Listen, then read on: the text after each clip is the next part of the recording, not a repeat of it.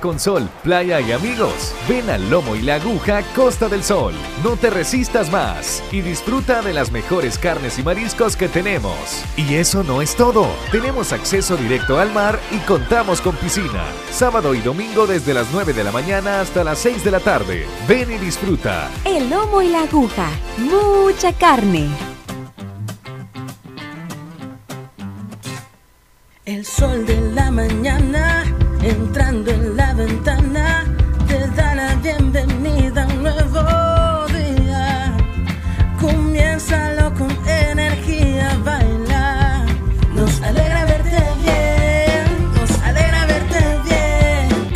Mundo te cuidamos porque queremos que la pases siempre bien. Te esperamos. ¿Quieres disfrutar con sol, playa y amigos? Ven al Lomo y la Aguja Costa del Sol. No te resistas más y disfruta de las mejores carnes y mariscos que tenemos. Y eso no es todo. Tenemos acceso directo al mar y contamos con piscina. Sábado y domingo desde las 9 de la mañana hasta las 6 de la tarde. Ven y disfruta. El Lomo y la Aguja. Mucha carne. La autoridad, el romo y la cabeza. Tres exes en la mesa. Que no te mientan ni te engañen. Escucha a los que saben. El único programa con personas que han vivido el deporte rey. Escúchalo. De lunes a viernes de 12 a 1 de la tarde. Por Sonora FM 1045. Síguenos en nuestras redes sociales como los ex del fútbol. Los ex del fútbol es por cortesía de El Lomo y la Aguja. Mucha carne. Vigo Sports. Dolocrim de Laboratorios Suizos. Hola, ¿cómo están amigos? Los saludamos de los ex del fútbol en una jornada más de análisis. Y bueno, en este día me tocará dirigir. Vamos a extrañar a, a Diana, ¿verdad? Que está indispuesta de salud. Pero de igual forma trataremos de hacer un programa, ¿verdad? Entretenido y de igual forma tratar de informar, ¿verdad? Sobre el acontecer del fútbol nacional e internacional. Bien, con este preámbulo vamos a darle la bienvenida a nuestros panelistas que, que nos acompañan. Lisandro. Bien, eh, Elmer aquí lamentando y ojalá que siga mejor Diana. Y bueno, para la próxima, Emiliano, una peluquita para, para que- cuando, cuando, cuando dirija se la pone, ya cuando vaya a dar su opinión que se la quite. Bien, eh, Emiliano, mucho gusto. ¿Qué tal? Buenas tardes, profe. Lisandro, amigos, ¿cómo están? Eh, sí, lo mismo, ¿no? E- Extender eh, el saludo hacia Diana, que, que descanse, que esté mejor y que pronto esté con nosotros.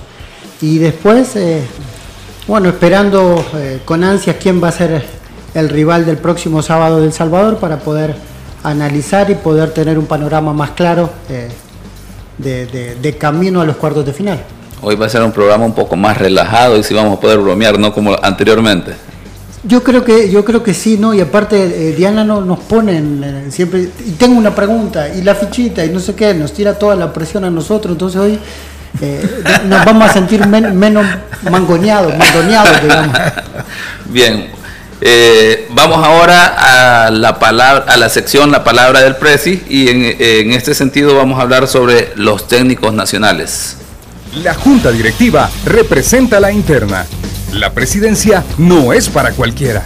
La palabra del Presi. La palabra del Presi es gracias a Dolocrim de Laboratorios Suizos. Vigo Sports. Bien, Lisandro, eh, nos decía que uno de los temas que luego va a dar preámbulo, eh, va a servir de preámbulo para el tema a discutir, eh, el concepto, el trabajo que hacen los técnicos nacionales. Usted tiene mucho conocimiento en esa área, eh, ya que ha tenido la oportunidad de trabajar con, con muchos entrenadores de, de nacionales e internacionales. ¿Qué nos puede decir al respecto? Sí, bueno, eh, la verdad el tema va más por el lado de, de lo que comentábamos ayer, ¿verdad? Las diferencias que estamos teniendo, por ejemplo, en el control de los partidos, ¿verdad? Que muchas veces se pierde ese control porque nuestros jugadores están mal acostumbrados a querer tener la pelota más de la cuenta. Y cuando tú jugás con selecciones que normalmente tienen mucho más físico que el tuyo, pues es fácil que te roben el balón y a veces esas eh, pérdidas de balón, cuando sobre todo cuando van de, de salida, te agarran mal parados y te pueden generar, o de hecho te han generado en muchas ocasiones, goles que has perdido los juegos. Este, el partido contra México el día domingo este, pasó bastante de eso, que nosotros queremos tener el balón más tiempo en los pies. Y todo eso viene de la cultura eh, futbolística nuestra y, y, y, eso viene porque en nuestra liga eso se acepta y no se corrige, porque eso más que una virtud es un defecto. Si algo diferencia es al fútbol, por ejemplo, cuando hemos visto el fútbol europeo, que estuvimos a la par la Copa eh, eh, la Eurocopa con la Copa América es la fluidez del juego que tienen los europeos. Y nosotros en CONCACAF lo hemos visto cuando hemos jugado con equipos de la MLS que está siguiendo mucho esa dinámica de fluidez en el juego. Y también en México. ¿Qué influye en eso? Pues influye en muchas cosas, pero sobre todo influye este, la mentalidad. Eh, con que tú trabajas en esas ligas y ahí es donde yo siento que nosotros aquí por años hemos tenido una mentalidad distinta. Aquí el técnico, lejos de preocuparse por desarrollar esas ideas de juego más fluidos y más rapidez, es al, al contrario, al haber dos, tres equipos dominantes en la liga, la mayoría de los demás técnicos de los otros equipos los que buscan es no perder.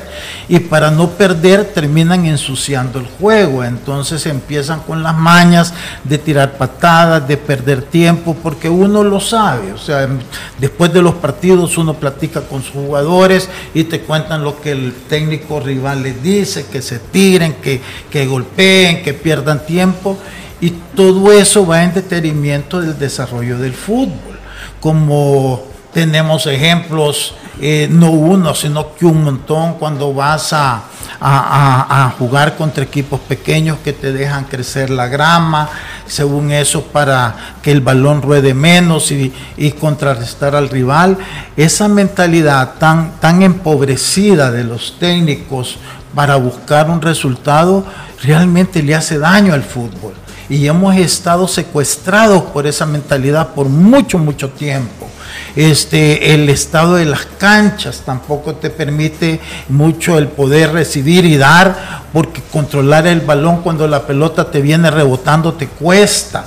Entonces, eh, ahora que tenemos una selección que está siendo bien trabajada, que ha estado jugando en canchas distintas, una que otra a lo mejor no en buenas condiciones, pero la mayoría en buenas condiciones, con jugadores que están jugando afuera y que están acostumbradas a otras condiciones, eh, vemos este, eh, en estos jugadores que vienen una cultura distinta y eso es lo que nosotros necesitamos acá. Ese cambio de mentalidad donde todos los técnicos y directivos también, porque el técnico, ¿por qué manda a los jugadores a perder tiempo? ¿Por qué los manda a golpear? ¿Por qué los manda esto?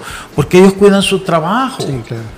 Entonces, porque si pierde con tres partidos seguidos, pues la directiva lo va a quitar y no importa cómo eh, este eh, el equipo haya jugado. Entonces también los directivos tienen que cambiar esa dinámica de evaluar el trabajo de un técnico. Como nosotros aquí hemos venido insistiendo que más importante que el resultado son las formas. De ese debería ser la forma como los directivos midan el trabajo de los técnicos, para que los técnicos tengan más libertad y más seguridad en sí mismos para poder de veras empezar a enseñar al jugador un fútbol distinto. De esa forma nosotros vamos a poder crecer y acortar esas distancias tan grandes que hasta ahorita hemos tenido con, no solamente ya a nivel de, de, otros continentes, a nivel aquí mismo de CONCACAF, porque Costa Rica ha desarrollado, si tú ves las canchas de los equipos ticos, es otra cosa. Este, aún en, en, en Guatemala también. Entonces yo creo que ha llegado el momento, ahora que tenemos eh, un técnico salvadoreño manejando la selección, haciendo un gran esfuerzo, donde se ve el, el fruto de ese trabajo reflejado en poco tiempo, pero con una mentalidad distinta se puede hacer las cosas. Nosotros en el último año y medio hemos tenido técnicos que han venido y que han tratado, pero son técnicos extranjeros. Voy a mencionar el caso de Juan Cortés, el caso de Bruno, que era su auxiliar. Hemos visto la dinámica con que Once Deportivo ha jugado, producto del trabajo de estas dos personas. Me alegro que ahora uno esté en un equipo y otro en otro, porque eso va, va a ayudar. Vimos lo de Dimisi en Atlético Marte, la dinámica que le ponía, o sea, sacrificó un poco atrás por ir adelante pero eso es lo que le hace beneficia al fútbol salvadoreño.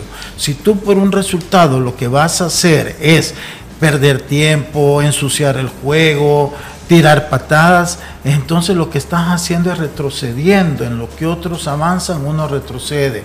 Y yo creo que es tiempo que nos demos cuenta de esto, si es que queremos realmente y nos no solo queremos, sino que hoy nos estamos dando cuenta de qué condiciones tenemos. Lo que pasa es que nuestra mentalidad para valorar esas condiciones tiene que cambiar. Bien, esto es la palabra del precio. La junta directiva representa la interna. La presidencia no es para cualquiera. La palabra del Presi. La palabra del Presi es gracias a Dolocrim de Laboratorios Suizos. Digo Sports.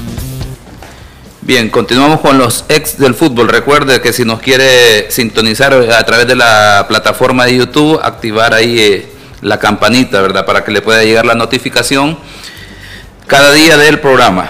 Bien, y ahora vamos a hablar sobre eh, legionarios versus jugadores nacionales, ¿verdad? De la Liga Mayor de Fútbol o Primera División.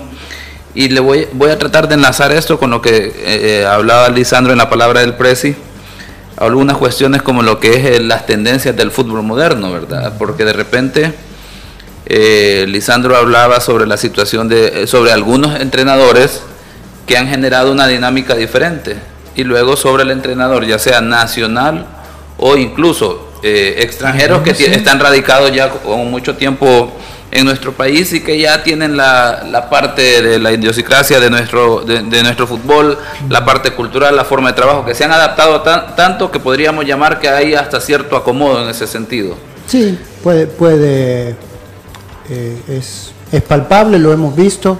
Eh, lo que podemos hacer primero un homenaje, ¿no? agradecer a don Hernán, eh, siendo chileno, él viniendo al país, él crea la, asociación, bueno, la escuela de entrenadores aquí para que el entrenador nacional eh, pueda capacitarse y, valerse más, digamos, dentro del medio. Eh, sabemos que ha, habido una cultura de que, sobre todo los equipos que tienen más posibilidades, siempre buscan un entrenador de afuera porque, por lo mismo, ¿no? De que de no haber una cultura tan grande del entrenador eh, nacional, siempre esperan que la gente de afuera traiga cosas nuevas o innovadoras o, que trabaje de una forma diferente. Eh, creo que hoy por hoy eh, el conocimiento está eh, más nivelado, ¿no?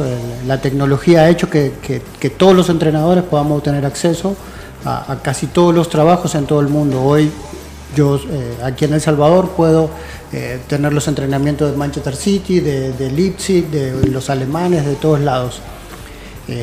Eso nos tendría que ayudar al conocimiento y también a ponerlo en práctica. El problema es eh, algo que, voy a ir a la, palabra del precio y voy a ir para atrás, que él habló de cuestiones diferenciales, ¿no? que son los que toman las decisiones finales. Y no porque sea culpa de ellos, sino que también por una cultura de deporte en el país ha hecho que, que la infraestructura deportiva no sea la mejor para el desarrollo del deporte. Entonces, eh, Probablemente vamos a esto, que hoy vemos que los jugadores legionarios están rindiendo de una forma diferente al nacional, con una dinámica diferente, porque en el lugar donde ellos se desarrollaron, esta infraestructura le daba las posibilidades de eso, de hacer un fútbol más dinámico, de no tener que controlar las pelotas tres veces antes de dar el pase, de poder jugar de primera, de que el entrenador te obligue a jugar de primera porque las condiciones están. Aquí muchas veces pasa eso, ¿no? Las canchas no te ayudan y por más que el entrenador te obligue a jugar de primera, tú no lo puedes hacer porque la pelota te bota 20 veces. Y el problema eh, siempre es de, raíz. El problema es que a medida que vamos bajando de categoría, las canchas son cada vez peores o que vamos bajando de edades y realmente el jugador, eh, donde se hace o la escuela del jugador es en las divisiones menores. Ahí es donde tendríamos que luchar por tener cada vez mejores condiciones de trabajo, eh, preocuparnos porque el entrenador esté cada vez más capacitado, y, igual que en la escuela, ¿no? y que cuando uno llega a primera sea su graduación. Ahí en la primera sea su graduación y él ahí haga su experiencia laboral con todo lo que ha eh, eh, aprendido en, su etapa juvenil o en su etapa infantil. Entonces creo que, hoy que vemos este cambio en la actitud de la selección, del juego, que, que, tanto resaltamos y que tanto orgullo nos da, entonces ahí tenemos que ir para atrás y empezar otra vez a construir las bases para que lo que estamos viviendo hoy se extienda en el tiempo, que no que esta generación de jugadores salga o, o el, proceso donde está el profesor Pérez salga y después se tenga que empezar otra vez de cero y los jugadores haya que cambiarle la mentalidad, sino que, que ir a las bases para que no tengamos que cambiar la mentalidad del jugador, que llegue con esa eh, mentalidad a, la selección mayor y que siga dando los rendimientos que está dando hoy, que siga siendo competitivo en el tiempo y que por ende nos obligue a todos los que estamos metidos en el fútbol a, seguir capacitándonos, a seguir creciendo eh, y a seguir implementando nuevos sistemas de, sobre todo de trabajo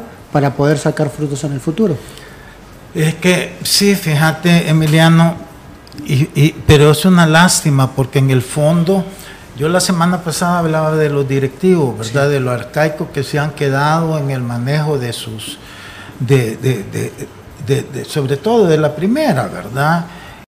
Eh, que no toman ejemplo de otras ligas y otros deportes, cómo se van desarrollando y van creciendo precisamente por este, saber delegar, delegar funciones en gente a lo mejor más capacitada y más preparada. Porque como el problema nuestro es que aquí vemos el, el fútbol como un hobby de fin de semana y no nos estamos dando cuenta que el fútbol es una industria. Sí. Es una industria grandísima donde se mueve mucho dinero, pero aquí todavía no alcanzan a entender eso. ellos creen que el dinero es lo que reciben de taquilla el, fin de semana que son locales. Entonces se conforman con bien poco y por eso es que no invierten para desarrollar. Entonces eh, quedas atrapado en, en, un círculo vicioso en el que lo único que importa es el resultado, no no importa cómo. Pero ahí atrapas a los jugadores y no los dejan crecer, desarrollarse para crecer. Entonces, antes que vaya, tú tenemos aquí un técnico que habla un montón y que se la lleva y está bien, pues, pero después eh, en una semifinal va y deja la grama que crezca así para enfrentar a... Entonces todo queda como en una media hipocresía, en una contradicción bien fea, porque si tú querés que tu equipo realmente se sienta grande, pues no lo, no lo limites con trampas hacia el rival, porque lo empequeñeces. Ya lo habíamos hablado el torneo pasado, y la mayoría que escucha nuestro programa sabe, sabrá qué equipo me estoy refiriendo. Pero ese equipo, porque sucedió este el torneo pasado, pero eso pasa un montón de veces, y ha pasado. Yo me acuerdo cuando iba a, íbamos a, a Balboa puchica, siempre eh, que íbamos nosotros no, no, cortaban la grama dos semanas antes.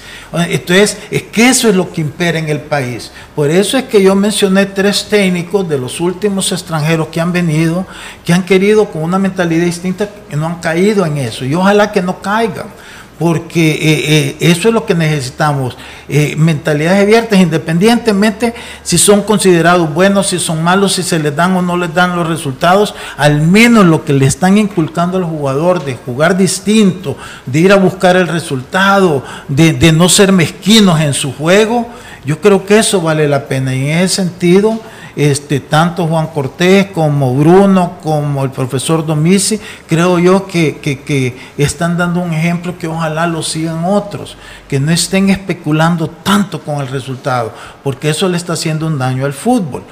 Hablaba yo de que el fútbol es una industria, y lo es y lo sabes eh, eh, manejar con esa mentalidad y con esa visión. El fútbol hoy mueve dineros, ahora no es como antes que, que, que, que tú tenías que tener otro trabajo para, para, vivir. Hoy tú, el buen futbolista, no solamente aquellos que deciden no estudiar, pero sus, tú sos un buen futbolista y ganas bien, sobre todo en Europa, ya hiciste tu vida, ya no tenés que volver a preocuparte, ya tenés garantizado todo para tu familia. Ahora, olvidemos de, de, de Europa, aquí en El Salvador. Si aquí en El Salvador ya hay sueldos de 4, 5, 6 mil, bueno, hasta 10 mil dólares en un momento dado. Yo tuve un jugador que ganaba eso. Pero claro, pero, pero tienen que darse cuenta los técnicos que tienen que ayudar a los jugadores a que desarrollen para que ganen eso. Y también los técnicos tienen que valorarse. Pero aquí, ¿qué es lo que pasa? Que yo, hay un técnico en otro equipo que anda titubeando, ya voy yo a ofrecerme. Y si me ofrecen un poquito menos, con tal tener la chamba, lo acepto. Entonces yo ya también estoy contaminando eh, este, ese ambiente enlodado que, en el que se maneja nuestro fútbol. Entonces nosotros aquí tenemos que hacer una reingeniería total. Sí. Si queremos nosotros cambiar esa mentalidad y sacar nuestro fútbol adelante. Si nosotros estamos poniendo todo en las manos solo de una persona, como en este caso, este Hugo Pérez y este grupito de jugadores, ¿qué va a pasar si el día de mañana se va Hugo Pérez? Volvemos no, a lo mismo. Es, es más corto todavía. ¿Qué pasa si, si en vez de haber perdido 1 a 0, perdemos 3 a 0 contra uh -huh. México y aparecen uh -huh. todos los que yo, lo, yo estoy seguro de que están agazapados esperando a que esta selección tropiece para empezar a hablar. Porque el del juego, no lo como no analizan el juego, lo Ajá. único que les interesa es el resultado. Si ganas está contento y si perdés no sirve nada y todo lo demás. Entonces esa gente que está agazapada va a sacar la cabeza y va a decir que todo lo que se hizo hasta ahora no sirve o no sirvió no van a dar una, una solución porque, porque no saben al respecto, lo único que quieren es contaminar el ambiente para ellos poder hablar, descargar, no sé si las frustraciones o las broncas que tienen. Entonces, somos, somos tan cortos en, de, de, de, de, proyectos y de todo lo demás que un resultado podría cambiar 10 años de trabajo. Es así de simple. Bien, el lomo y la aguja. Recuerda que puedes disfrutar de tus lunch ejecutivos desde 7.99. Mucha carne, el lomo y la aguja. Si hablamos de precios y cortes, el lomo y la aguja es tu mejor opción. Siempre con mucha carne. Bien, dentro de esto, para el partido de la selección contra México, y generalmente ha sido la tendencia, eh, Hugo Pérez utiliza en promedio 7 nacionales y 8 legionarios. Eh, en esta ocasión eh, cinco titulares nacionales y seis legionarios, legionarios dentro de los cuales eh, está Larín y Serén, que podemos decir que han tenido la formación aquí, sí, ¿verdad? Aquí. En nuestro entorno. Eh, pero de ahí, por ejemplo, Zabaleta, Joshua Pérez, Roldán, enseguida los cambios Martínez y, y sí. Amando, son jugadores que han decidido, han optado por jugar con la selección del Salvador cuando, digamos, este pudiesen ver para otro lado. Entonces, sí, no, el, el, el, el, ejemplo más claro es el, de Alex Roldán, ¿no? su hermano compitiendo para Estados Unidos y él pudiendo también eh, hacer lo mismo, elige jugar por El Salvador. Y en el caso de Amando, que ha sido, que fue convocado por la selección de Estados Unidos, pero por no haber jugado, pues obviamente tenía todavía la ventana, ¿verdad?, para hacer opción para El Salvador y enseguida se ha, ha decidido eso. O sea, tenemos prácticamente que el entrenador ha decidido por jugadores que ya tienen esa fundamentación, digamos, esa conceptualización que le facilita a él el trabajo, de lo que hemos insistido en algunos momentos, que esos jugadores que ya él da sus conceptos, la idea, la estrategia y automáticamente captan esa situación. Sí. Es que fíjate que, pero, y esto viene porque claro, Hugo Pérez sabe cuál es el entorno acá, ¿verdad? Entonces yo creo que, y él está aislado de eso, porque él pues también toda su formación ha sido allá, ¿verdad? Yo me acuerdo, este, cuando vino a entrenar Mauricio Cienfuegos a Nejapa.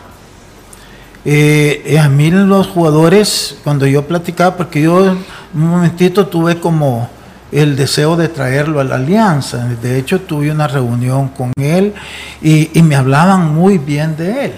El problema es que en el entorno de, de mi junta directiva y todo lo, lo, identificaban mucho con Firpo. Y como en, en, en Nejapa no le fue bien, entonces este, eh, se dudó en, en ese momento. Pero cuando yo me reuní con él, me gustó la presentación, cómo él llevaba las estadísticas y todo. Me gustó los comentarios de los jugadores que estuvieron en Najapa con él, hablaron muy bien de él. Entonces, ¿qué quiero decir yo? Que nosotros, a los que quisieran o pudieran cambiar nuestra mentalidad, no les abrimos las puertas.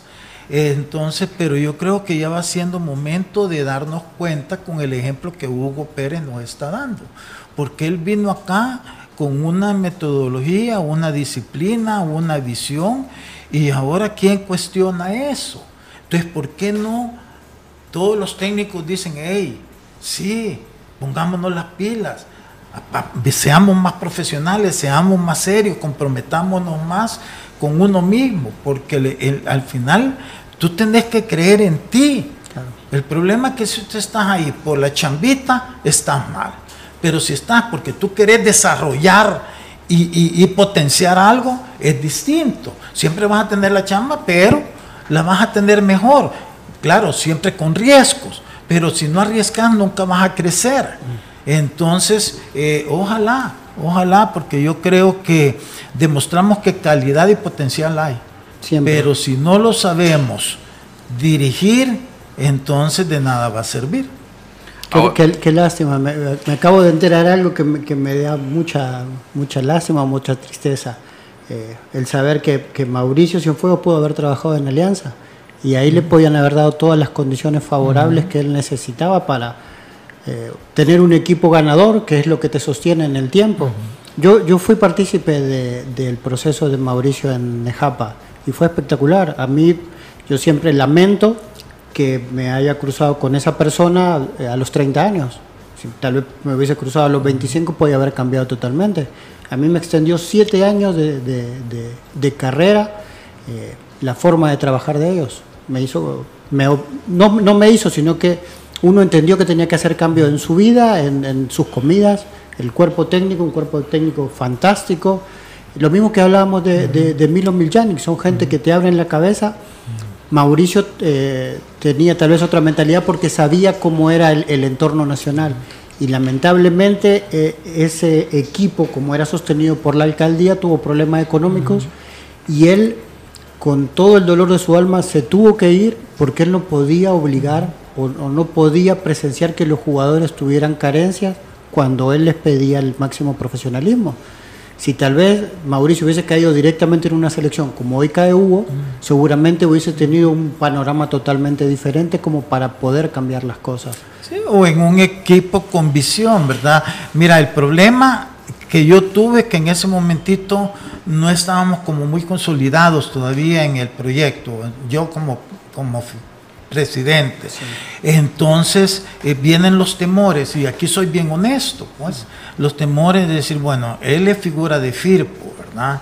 Entonces me arriesgo con que digan que, eh, entonces buscas algo que, que, que, al menos que la masa de aficionados te acepte para, para ver si eh, sobre eso vas construyendo poco a poco algo. Pero, pero siempre lo tuve en mi mente, que, que quizás fue un error, porque lo que yo escuché de él era muy, muy bueno. Sí, y, y, la vez que me presenté con él bien serio, bien formal, entonces, este, y ahora Hugo, a Dios gracias, que también entra en esa, en esa comparativa con Mauricio Cienfuegos, pues eh, al principio muchos dudaban. Bueno, yo dudaba también de que no tenía experiencia, y lo dije. Pero ahora me alegro de haberme equivocado en ese aspecto, no que no fuera a ser bueno, sino que, que, que la experiencia a veces realmente es relativa a las convicciones que tú tengas para hacer algo. Exacto. Que es lo mismo que pasó cuando Guardiola llegó a Barcelona. no tenía experiencia, pero sus convicciones las tenía tan claras que fue, se metió en lo que él creía y, fue un éxito. Entonces, de eso tienen que tomar ejemplo los técnicos. Primero, antes que andar buscando trabajo, tener claro qué quieren. Y sobre eso, desarrollar y, y trabajar. Entonces, las cosas le irían distinto y se beneficiaría mucho el fútbol salvadoreño. Bien, hemos hablado de, estadios, de, las condiciones de las canchas, infraestructura, del tema, como decía Lisandro, de delegar eh, a personas más preparadas, el enfoque del fútbol de nuestra primera división y de las, eh, de las inferiores, de los entrenadores, ¿verdad? La, la, conceptualización que puedan tener en cuanto a metodologías y las tendencias del fútbol moderno, pero finalmente llegamos a resultados. Bueno, creo que después del corte, para, para tratar de hacer un, resumen de eso, ¿verdad? ¿Cuál debería de ser la solución para esto? O por lo menos quién debería de empezar a generar un cambio para que ya no se, si en todo caso tengamos legionarios, legionarios en nuestra selección, sea como consecuencia de producto que esté exportando, ¿verdad? La primera división. Bien, vamos al corte. Los ex del fútbol. Regresamos. No te pierdas esta super promoción. Lunch ejecutivos desde 7 dólares con 99 centavos. Puedes visitarnos en Zona Rosa y Antiguo Cuscatlán. Siempre encontrarás lo mejor en... El lomo y la aguja. Mucha carne. Fuerte entrada sobre el jugador que cae al terreno lesionado. Que le apliquen Dolocrim. Que el dolor y los calambres no detengan tu juego antes y después de hacer deporte. Que le apliquen Dolocrim potente crema analgésica y de precalentamiento que alivia el dolor muscular, golpes y torceduras. ¡Que le apliquen Dolocrim! El masaje que sí alivia. Dolocrim, de Laboratorios Suizos. Gracias a Dolocrim. El lomo y la aguja, único y diferente, donde siempre encontrarás los mejores cortes, el mejor ambiente, la mejor atención y los mejores precios. El lomo y la aguja es para vos, que solo te gusta lo mejor.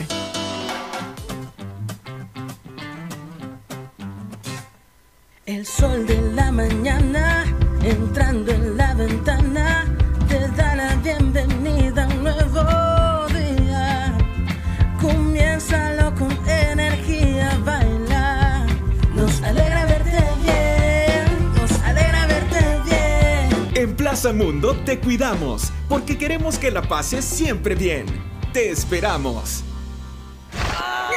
entrada sobre el jugador que cae al terreno lesionado. Que le apliquen Dolocrim. Que el dolor y los calambres no detengan tu juego antes y después de hacer deporte. Que le apliquen Dolocrim. Potente crema analgésica y de precalentamiento que alivia el dolor muscular, golpes y torceduras. Que le apliquen Dolocrim. El masaje que sí alivia. Dolocrim de Laboratorios Suizos. Gracias a Dolocrim. El sol de la mañana entrando en la ventana te da la bienvenida a un nuevo día. Comiénzalo con energía, baila. Nos alegra verte bien, nos alegra verte bien. En Plaza Mundo te cuidamos porque queremos que la pases siempre bien. Te esperamos. El lomo y la aguja, único y diferente, donde siempre encontrarás los mejores cortes, el mejor ambiente, la mejor atención y los mejores precios. El lomo y la aguja es para vos, que solo te gusta lo mejor. No te pierdas esta super promoción. Lunch ejecutivos desde 7 dólares con 99 centavos. Puedes visitarnos en Zona Rosa y Antiguo Cuscatlán. Siempre encontrarás lo mejor en el lomo y la aguja. Mucha carne. Continuamos con los ex del fútbol. Bien, estamos de regreso aquí en los ex del fútbol y recordarle, ¿verdad?, que eh, puede enviar sus mensajes de WhatsApp eh, al 7470-9819, también a través de nuestras redes sociales para enseguida, ¿verdad?, ser participante en los genios de la tribuna. Bien, eh, estamos antes del corte con la pregunta, ¿verdad? ¿Quién debería iniciar este cambio para, para nuestro fútbol, para generar una dinámica diferente, quizás planteándolo como cambiar este círculo vicioso a un círculo virtuoso? A mí me parece que, siempre el, ente rector es la federación. eh, a partir de ahí tienen que bajar los lineamientos. El problema es que históricamente la Federación de Fútbol con la Liga Mayor no ha sido la mejor relación. Entonces siempre hay un tire y encoge que parecería que no se ponen de acuerdo. No sé si es por capricho o por, o- por forma de trabajo. Eh, situaciones tan insólitas como la que, la que contaba Lisandro, ¿no? de dejar el, pasto sin cortarlo durante dos semanas. Eh, por, por eso es que eh, las, las otras ligas funcionan de una forma diferente. Eso está regulado de entrada, que el pasto tiene que estar cortado de una forma en todos los estadios iguales. Que todos los estadios tienen que dar, entre comillas, las mismas condiciones para que asegurar el espectáculo. Después, obviamente, el, que impongan su juego o sus condiciones de juego eh, en el partido en sí es quien va a llevarse el resultado, pero no porque eh, uno tenga el pasto más alto o, o le moje la cancha o le embarre la cancha al otro equipo. Eh, esa- esas cuestiones creo que siendo tan es- esenciales o a veces tan tontos ¿no? que, que todos eh, tengamos de- que tratar de, de tener... Y es que Emiliano, para hacer esos cambios se necesita mucho liderazgo, necesitas Sí, tener muchísimo. carácter para decir, vaya, miren señores, así vamos. Y también saber delegar, delegar, que es un problema, el problema de la liga es ese, que no delegan. Todos los lunes quieren estar todos los eh, tomando decisiones eh, intrascendentes. O sea, no saben. Eh, o sea, yo siento que, que, porque la mayoría, no sé, son ah, autodidactas, qué sé yo, pero no, no tienen una formación, por ejemplo, profesional, ¿entendés? Tú, por ejemplo, dueño de una empresa, contrata a un buen gerente para que, que se preparó para eso, para que, para que le maneje la empresa, porque una cosa son los inicios, que tú haces algo, pero si querés ir creciendo y entrando ya en competencias en los mercados, en competir con otras competidores tuyos, pues tenés que tener una capacidad laboral mejor que la del rival. Y eso lo conseguís contratando gente capacitada. Entonces no queriendo tú, tú hacer todo. Entonces el fútbol ha quedado en manos de gente que lo quiere hacer todo y no tiene esa visión. Entonces lo estanca todo. Pero, Porque, pero porque y- termina siendo todo, quiere acaparar tantas cosas que quiere, termina siendo todo a media. Y además no tienen mucha experiencia eh, administrativa, porque para crecer tenés que tener eso. Una cosa es que te guste el fútbol y que tengas los medios como para decir, va, yo voy a aportar mensualmente. Pero eso no quiere decir que sepas. Exacto. Y otra cosa es que te guste, otra cosa es que sepas administrar aquello que te gusta, que son cosas distintas. Entonces, yo, yo ahí es donde no, no, eh, pasa el tiempo, pasa el tiempo y, y- y- y no cambian. Entonces, eh, a mí, por ejemplo, vaya, yo no quisiera mezclar deporte con política. Claro. Pero yo si alguien, yo creo que podría ayudar mucho, pero claro, respetando todo, por ejemplo, es Yamil Bukele. Porque yo a él desde que lo vi cuando empezó hace años con lo del basquetbol, él le, le hizo que resurgiera el basquetbol. Si aquí nadie oía hablar de, de basquetbol, pero de repente apareció Águila Basquetbol, Santa Tecla Basquetbol, Metapán Basquetbol, y tú veías los gimnasios y, y se llenaba, la gente iba a un deporte que no es del pueblo, pues porque el del pueblo es el fútbol. Es el fútbol. Entonces, una persona así con esas características de, de- de empuje, de, de- de lucha, eh, lástima pues, porque mencionarlo puede ser hasta contraproducente, porque una cosa es, pero, pero, pero a mí se me viene una persona con ese tipo de liderazgo, esa capacidad de gestión, es lo que necesita este fútbol. Y es que aquí yo le, le- le agregaría... Perdón, sin querer entrar en política. No, sí, es que- porque es no que aquí quiero entra- que vaya a malinterpretar una cosa con otra. Aquí entraría el concepto de una política pública para el deporte en el cual se incluya el fútbol como un polo de desarrollo. Sí, sí, claramente. Y obviamente aquí tiene que haber un, eh, una sinergia entre instituciones privadas, como lo son los clubes, la federación y el gobierno o el Estado como tal. Y eso tiene que salirse, digamos, desde el enfoque político, ¿verdad? Partidario o en otro sentido que lo quiera ver alguien, sin entrar, como dice Lisandro, a polémica, sino que tendría que ser un enfoque de el fútbol como un polo de desarrollo, nada más, que sería muy interesante porque hasta el momento la federación y los clubes no han demostrado que ellos pueden solos. No, y aparte el nombre lo dice en la mayoría de, clubes, sobre todo los en español, ¿no? En, las ligas más importantes que nosotros conocemos, el, nombre empieza con CD ya sea River Plate o Independiente o quien sea, es club deportivo o club social y deportivo. Entonces creo que el enfoque, sin, como dice Alejandro, sin meternos en política en sí, tiene que ser social, porque la, política es para la sociedad. El político es un servidor de la sociedad. Entonces, ese sería el desarrollo, un desarrollo social para el joven, para el niño, que después eh, sea de beneficio para la comunidad. Eh, yo me quedé antes en, lo que nosotros hablamos de, poner las condiciones para todos iguales. Los que hemos tenido la posibilidad de, ir a una Conca Champion. Eh, a mí me tocó ir a la Conca Champion de dos formas, como jugador y como parte de un cuerpo técnico. Y, uno cuando va al extranjero, a los equipos de la MLS sobre todo, y, y, tiene su día de entrenamiento, se presenta ¿no? para reconocimiento de cancha y todo lo demás, el choque es muy fuerte si vos no estás acostumbrado, porque te abren. a mí me tocó eh, el Red Bull de Nueva York, que es un estadio espectacular. Nos abrieron las puertas como que nosotros fuéramos los locales. Eh, ellos ponen a toda, su, toda la gente que trabaja en el estadio a tu disposición. Necesita pelota, le damos pelota. Necesitan chaleco, le damos chaleco. Vas al vestidor y tenés hidratantes, agua, café, frutas.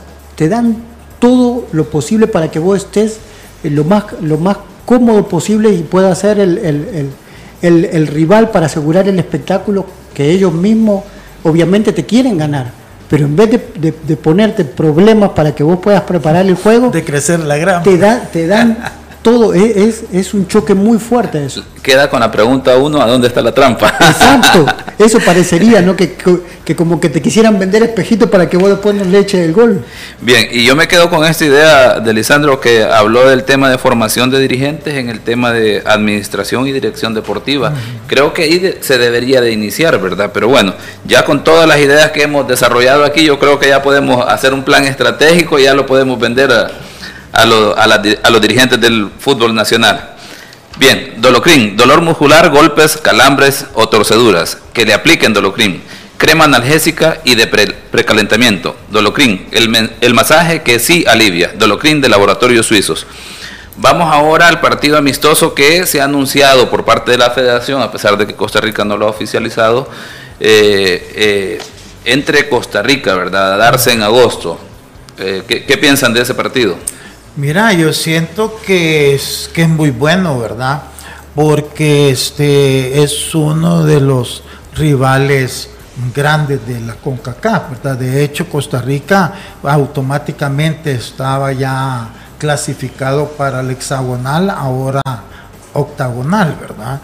Entonces ya tuvimos la oportunidad de enfrentarnos a México, a Trinidad y Tobago, que más o menos es este, eh, el nivel de Jamaica, eh, que va a ser otro rival. Entonces, ahora vamos, enfrentamos a, vamos a enfrentar posiblemente a Honduras o a Qatar, que ya es una selección mundialista.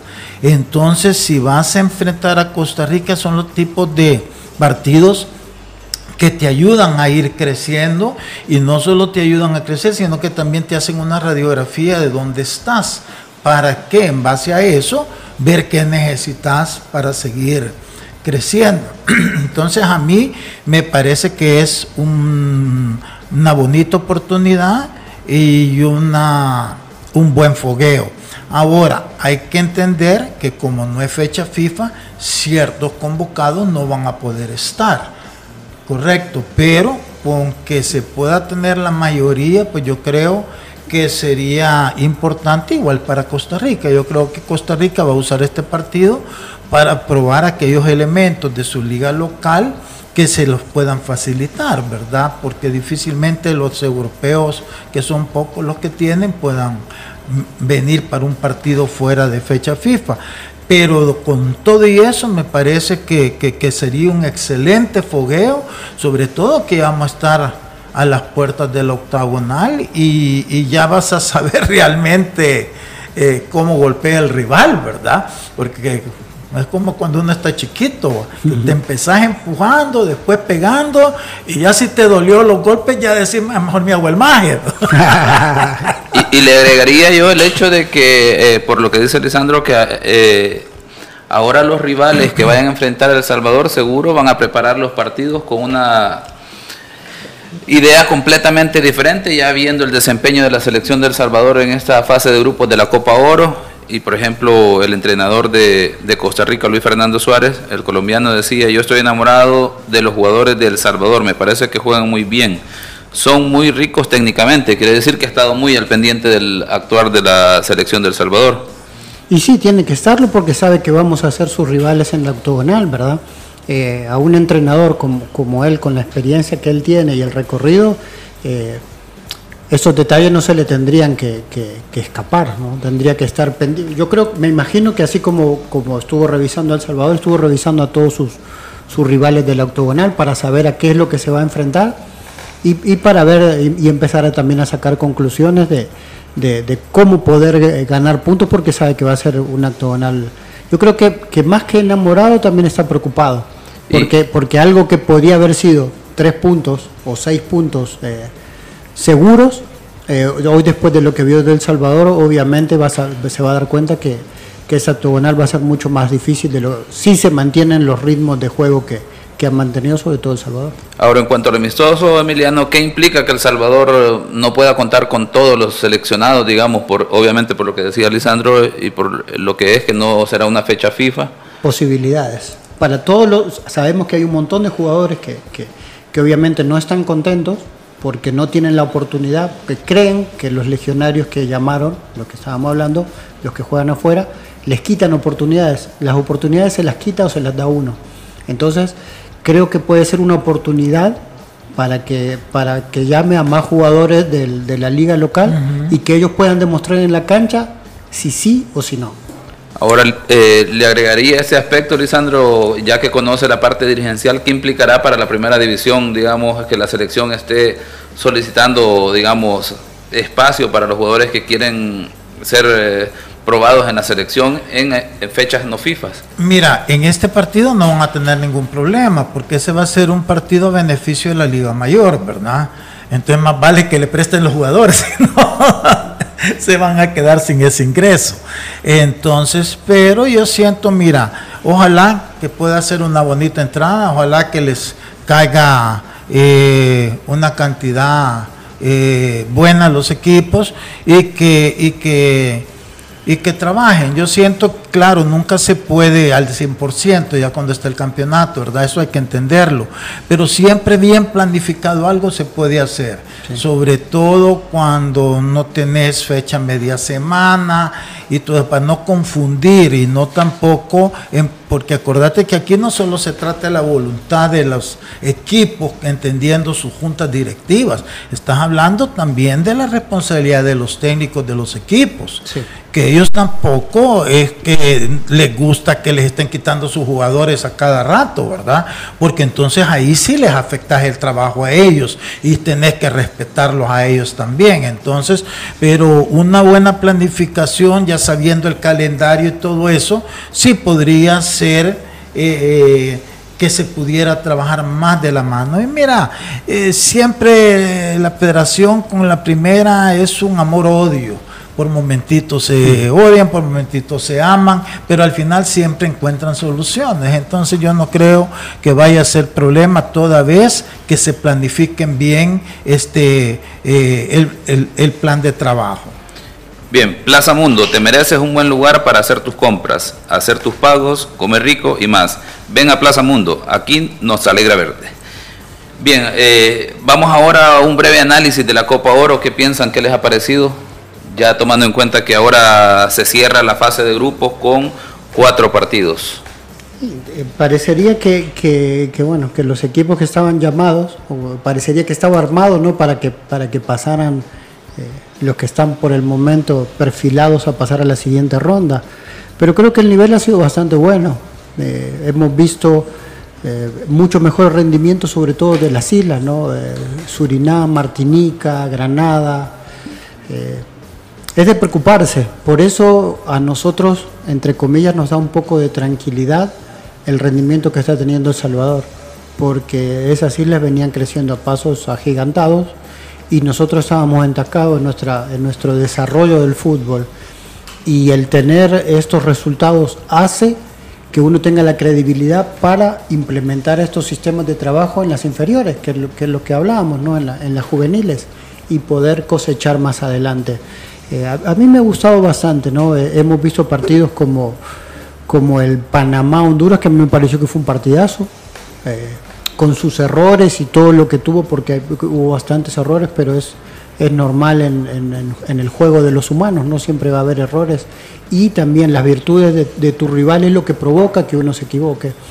Eh, después vi eh, Estados Unidos-Canadá y no me gustó tanto. Me pareció un juego más estructurado y creo que en, ese aspecto es donde nosotros, eh, El Salvador, ¿no? si conseguimos que esta forma de trabajo eh, la implementemos para todo, en- después en la creatividad que tiene el- y el talento que tiene el jugador salvadoreño es donde podemos sacar ventajas en- en- en dadas situaciones de juego. Bueno, pero acuérdate que Estados Unidos no está con su selección mayor, ¿verdad? Eso es importante que lo sepamos, porque aún así, yo Sí, vi el selección partido. Canadá, Estados Unidos, y a mí se me gustó porque, o sea, los estilos de ellos son distintos a los nuestros, pero por ejemplo Canadá me sorprendió. Yo no tenía esa imagen de Canadá que, que- que- que la vi más fuerte que en otras ocasiones. Eh, les hace falta el muchacho este Davis, ¿eh? ¿verdad? Sí. El, el lateral que juega en el Múnich, que es la estrella de ellos. Entonces, no, mira, va a ser, eh, a mí me ha gustado la Copa Oro, creo que, que ha llenado las expectativas que tenía de, de ella en general, en todo. Entonces, este, eh, partidos más entretenidos que los que vimos en la Copa es América. América, ¿verdad? Entonces, eh, bien, vamos a, a- y sobre todo contentos por el rendimiento El Salvador, que ha sido protagonista, cosa que en otras ocasiones no lo ha sido, ¿verdad? Así que, como dice Emiliano, claro, los que están en la octagonal es porque son los mejores, ¿verdad? Entonces es normal que, que- que se clasifiquen, pero ha habido buena, buenos partidos. en una Copa Oro que se ha incluido el videoarbitraje y creo yo que de momento no ha habido mayores sobresaltos. Sí, creo ¿no? que en lo- eh, haciendo un análisis un poquito técnico como lo planteábamos ayer, creo que hay muchas situaciones por mejorar. Sin embargo, es de resaltar que de momento no hay alguna situación de escándalo, ¿verdad? Viene la parte de cuartos de final que sin duda pues generará mayor atención y aquí sí sabemos que una situación de, de decisión de los árbitros sí puede cambiar completa- completamente la dinámica de, de un partido ya que es eh, partido único, ¿verdad? Y, y eso será interesante. El día de ahora tenemos los partidos eh, entre Costa Rica y Jamaica, Surinam eh, y la selección de Guadalupe y en el siguiente, en el grupo D, que es el grupo que seguro nos tendrá ahí eh, con cierta atención por el hecho de saber quién será el rival de, El Salvador, se enfrentan Panamá frente a Granada y Honduras frente a Qatar. Bien, en ese sentido, vamos a agregar el tema de que cómo, cómo se verá el, el digamos la disposición de los equipos de la primera división para facilitar los jugadores a la selección. Esta, esta, este desempeño de Copa Oro incide en la actitud de los dirigentes para facilitar los procesos de selecciones. Sí, porque hay más positivismo en todo, ¿verdad? Y como hablamos en el bloque anterior, o sea, va a haber un partido amistoso que la entrada va para la primera división. Entonces quiere decir que también eh, no solamente es la voluntad, sino que también acuerdos económicos que los beneficia a todos. Entonces yo, yo siento que sí, que ahorita estamos entrando en una etapa de más colaboración, de más eh, optimismo. Eh, la misma afición va a generar presión también. Entonces, yo creo que, que, que, que estos próximos seis meses van a ser bien importantes y ojalá que esto sirviera también para que los equipos cambien sus mismas dinámicas. Sí. Que hasta ahorita no lo hemos visto, ¿verdad? Porque la semana pasada tuvimos un ejemplo que a la primera ya andaban tirando la toalla. Pero, pero ojalá que sí, porque al final no todo se construye en un día, es poco a poco. Pero con que al menos tengan las intenciones de un cambio, yo creo que sería beneficioso. Sí, completa- completamente de acuerdo, ¿no? Que más allá de los acuerdos que ya están por este partido, creo que la disposición siempre tendría que ser la mejor. Lo más importante es, es- la selección nacional. Y, y después la otra es que tratar de- de cambiar la mentalidad de, de- equipo, no digo de dirigentes, sino que de equipo. Si creamos una cultura de, exportador, aunque sea eh, a, corto plazo o a, o a corto rango, ¿no? Eh, y se empiezan a ver esos frutos económicos en los equipos, creo que también va a cambiar la mentalidad de ellos para, para, para trabajar de forma interna y, y para, y para eso, y para y volver la, la industria del fútbol favorable para El Salvador también. Bien, vamos ahora a nuestra sección Genios de la Tribuna. El fútbol, solo expertos lo manejan. Conoce la opinión de los genios de la tribuna. Los genios de la tribuna es gracias a El Lomo y la Aguja. Mucha carne. Bien, dándole lectura a los mensajes en las diferentes plataformas de nuestros radioescuchas y a nuestros seguidores, nos dice Marcelo Carrillo, en el tema de infraestructura debe existir una colaboración entre gobierno central, INDES, federación y la empresa privada, y con, personas que tengan visión de superación nacional. Javier Carranza nos dice, "Segui- seguimos pidiendo cosas de primer mundo, pidiendo que caiga nieve y que Messi sea, que se, se nacionalice salvadoreño, dice. Y se quejan de que los jugadores o entrenadores cuando muchas veces no tienen la culpa. Luego Hugo Alvarado nos dice, respecto a los nacionales del extranjero me temo que no hay mucho de donde escoger. Tal vez Brian Hill, pero él está esperando ser convocado por Colombia. Denis Argueta, que siempre nos escribe a través de la plataforma de Facebook, nos dice, buenas tardes, saludos cordiales, una pregunta. Para la octagonal, ¿qué otros legionarios, legionarios o nacionales nos podrían ayudar a potenciar más la selecta y subir más el nivel futbolístico? Bien, eh, Belial nos dice, Hugo no es un simple técnico, es cazatalento, formador, fue un pilar importante para que Estados Unidos sea lo que es hoy. Por sus manos han pasado McKenney, Pulisic, Tyler, Adams y muchos más. Milton Moreira nos dice, vamos a ver, los estadios del interior del país deberían de tener grama sintética para que se, para que se acostumbren a un fútbol más rápido, no que la ventaja competitiva sea la grama alta y el gran calor. Y aquí una pregunta para don, don Lisandro, ¿verdad? Que creo que ya nos hablaba un poco de eso el día de ayer. Dice, hola, buenas tardes, saludos a don Lisandro. ¿Qué piensa? Quiero su opinión. ¿Será buena la idea llamar a Fito en la octagonal? Bien, eh, vamos al corte de genios de la tribuna y enseguida la respuesta, ¿verdad? Por parte de Lisandro en ese sentido. El fútbol, solo expertos lo manejan. Conoce la opinión de los genios de la tribuna. Los genios de la tribuna es gracias a El Lomo y la Aguja. Mucha carne. Lisandro, la pregunta. Bueno, yo creo que, ayer decía yo, ¿verdad? Que, que la un- el único que puede dar esa respuesta es Fito. Pero este de parte de Hugo Pérez, yo creo que él ya, ya trazó la, la línea, ¿verdad? Y todo tiene que ver con su peso, con su condición física. Si él no mejora, imposible, no lo va a llamar nunca. Y aún mejorando, ya hoy la tiene difícil porque ya él ya tiene una selección bastante estructurada.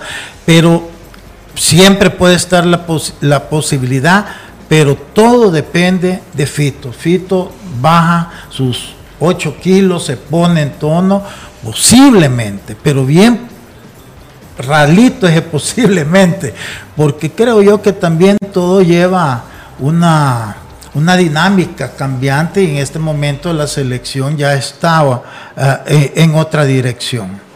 Muy bien, vamos despidiendo y cerrando el programa. Emiliano. Completamente de acuerdo con Lisandro. Eh, saludos amigos, quería solo rapidito, en Argentina es el Día del Amigo, un saludo muy grande a Miguel allá en Buenos Aires que siempre nos acompaña. Lisandro. Bueno, bien, igual, vemos mañana, ¿verdad? Ya vamos a saber quién va a ser nuestro rival, así que va a estar interesante ese partido y un saludo a Diana y que se mejore. Muy bien, mañana también podremos discutir sobre el formato de la Liga Mayor o Primera División para este torneo. Bien, este ha sido los ex del fútbol. Saludos. La autoridad, el romo y la cabeza. Tres exes en la mesa. Que no te mientan ni te engañen. Escucha a los que saben. El único programa con personas que han vivido el deporte rey. Escúchalos. De lunes a viernes de 12 a 1 de la tarde. Por Sonora FM 1045. Síguenos en nuestras redes sociales como los ex del fútbol. Los ex del fútbol es por cortesía de El Lomo y la Aguja. Mucha carne. Vigo Sports. Dolocrim de Laboratorios Suizos. No te pierdas esta super promoción. Lunch ejecutivos desde 7 dólares con 99 centavos. Puedes visitarnos en Zona Rosa y Antiguo Cuscatlán. Siempre encontrarás lo mejor en El lomo y la aguja. Mucha carne. El sol de la mañana entrando en la ventana te da la bienvenida a un nuevo día. Comiénzalo con energía,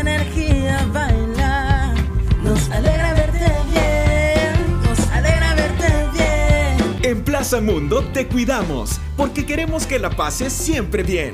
Te esperamos. El lomo y la aguja, único y diferente, donde siempre encontrarás los mejores cortes, el mejor ambiente, la mejor atención y los mejores precios. El lomo y la aguja es para vos, que solo te gusta lo mejor.